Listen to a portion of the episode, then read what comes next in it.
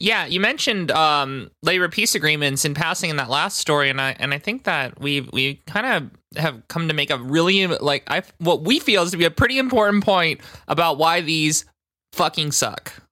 Yeah. um because that's the thing. It's like every. It seems like every single time we cut, we get a story about uh, uh, any business involved in the marijuana industry unionizing, be it you know cultivators, dispensaries, delivery drivers, etc.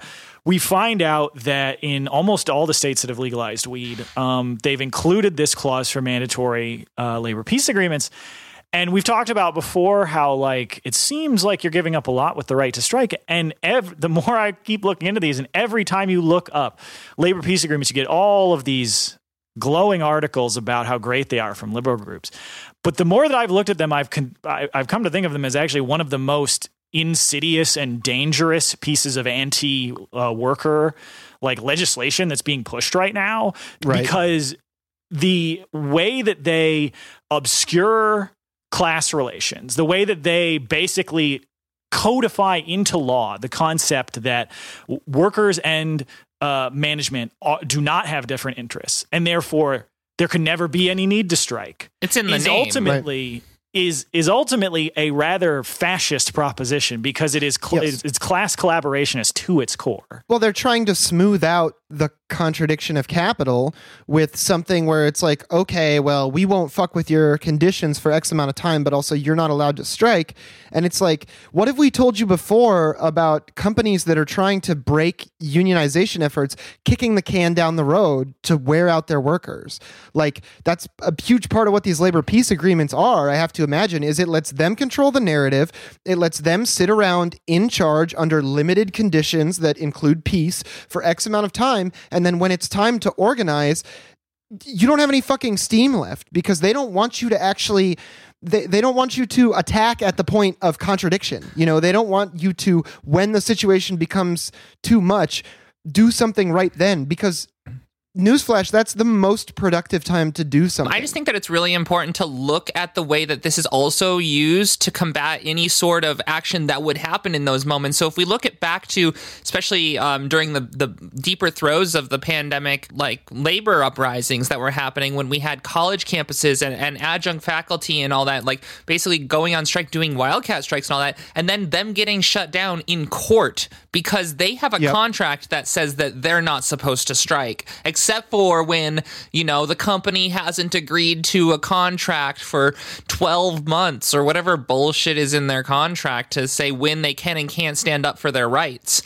I mean, there's there should not be peace between labor and management. yeah i mean this is definitely another way for them to try and get you on a technicality definitely i think that's 100% true Yeah, because like there, I can totally understand. There are times when you've been going through a, a, a union drive, you've been going through a contract negotiation where you trade a t- essentially a temporary labor peace agreement, the signing of a contract. Where Right. you say for the length of this contract, say it's a year, two years, three years, whatever it is, we're not going to strike in exchange for right actual material gains for the workers, not in exchange for I get to be in a union because they've basically managed to pull this bait and switch where they're convincing, trying to like convincing workers that the reason you want to be in a union is because of union.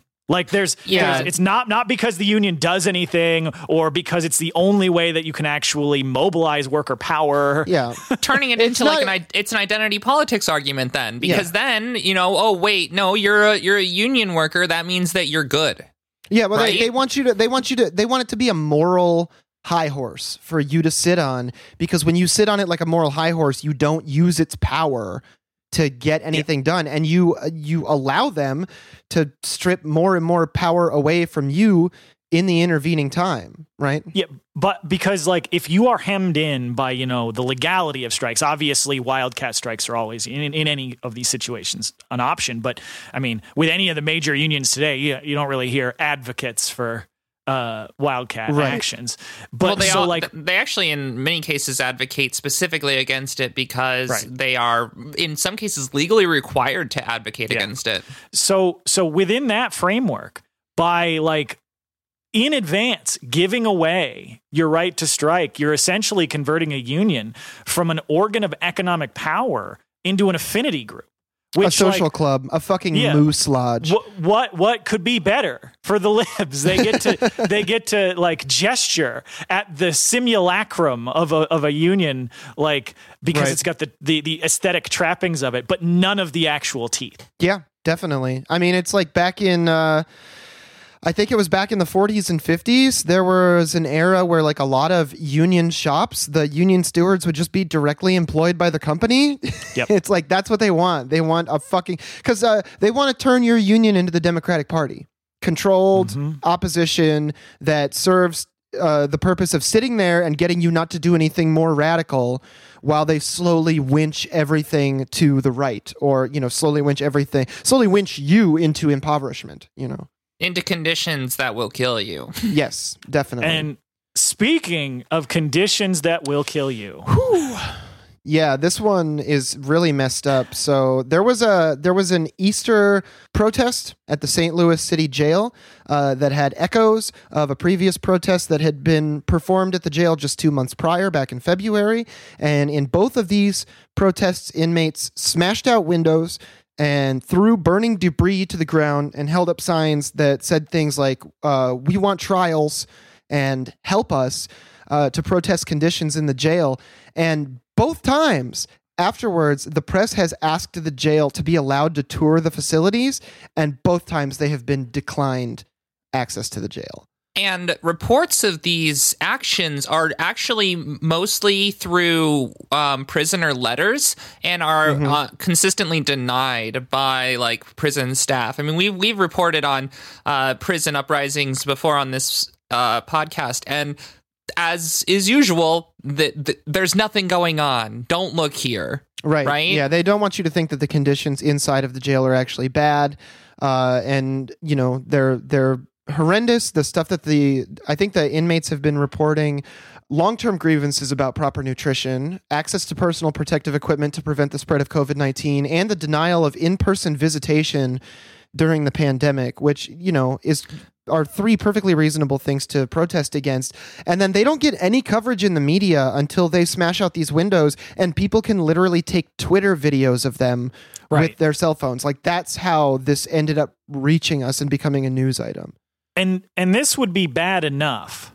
This would already like these conditions would already be inhumane and and unacceptable.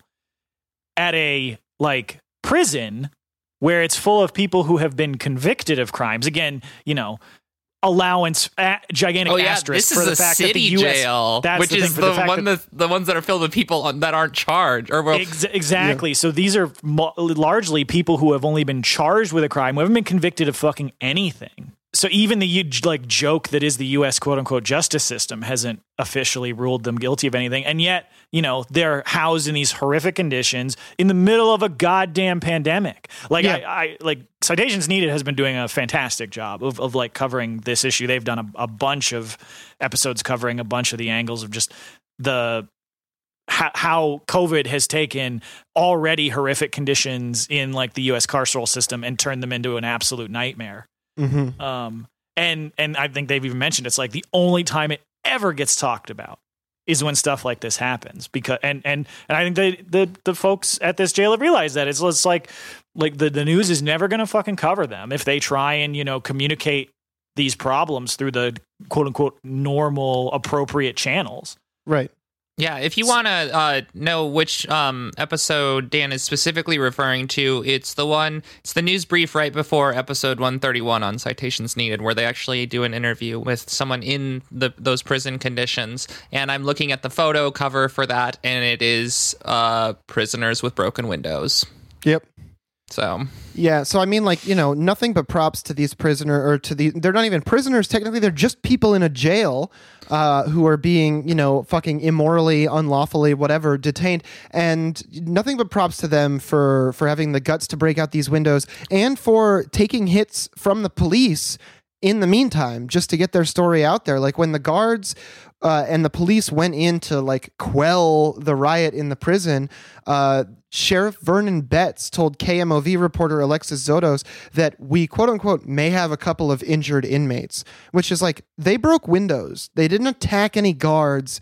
They didn't, you know, you didn't have to exercise violent physical force on them in anyway. And so just to even hear that and and and also, you know, it's it's written. I didn't hear him say it, but we may have a couple of injured inmates seems like a pretty flippant way to yeah, and, refer couple, to and, and we might have tortured some folks. yeah, we might have tortured some folks.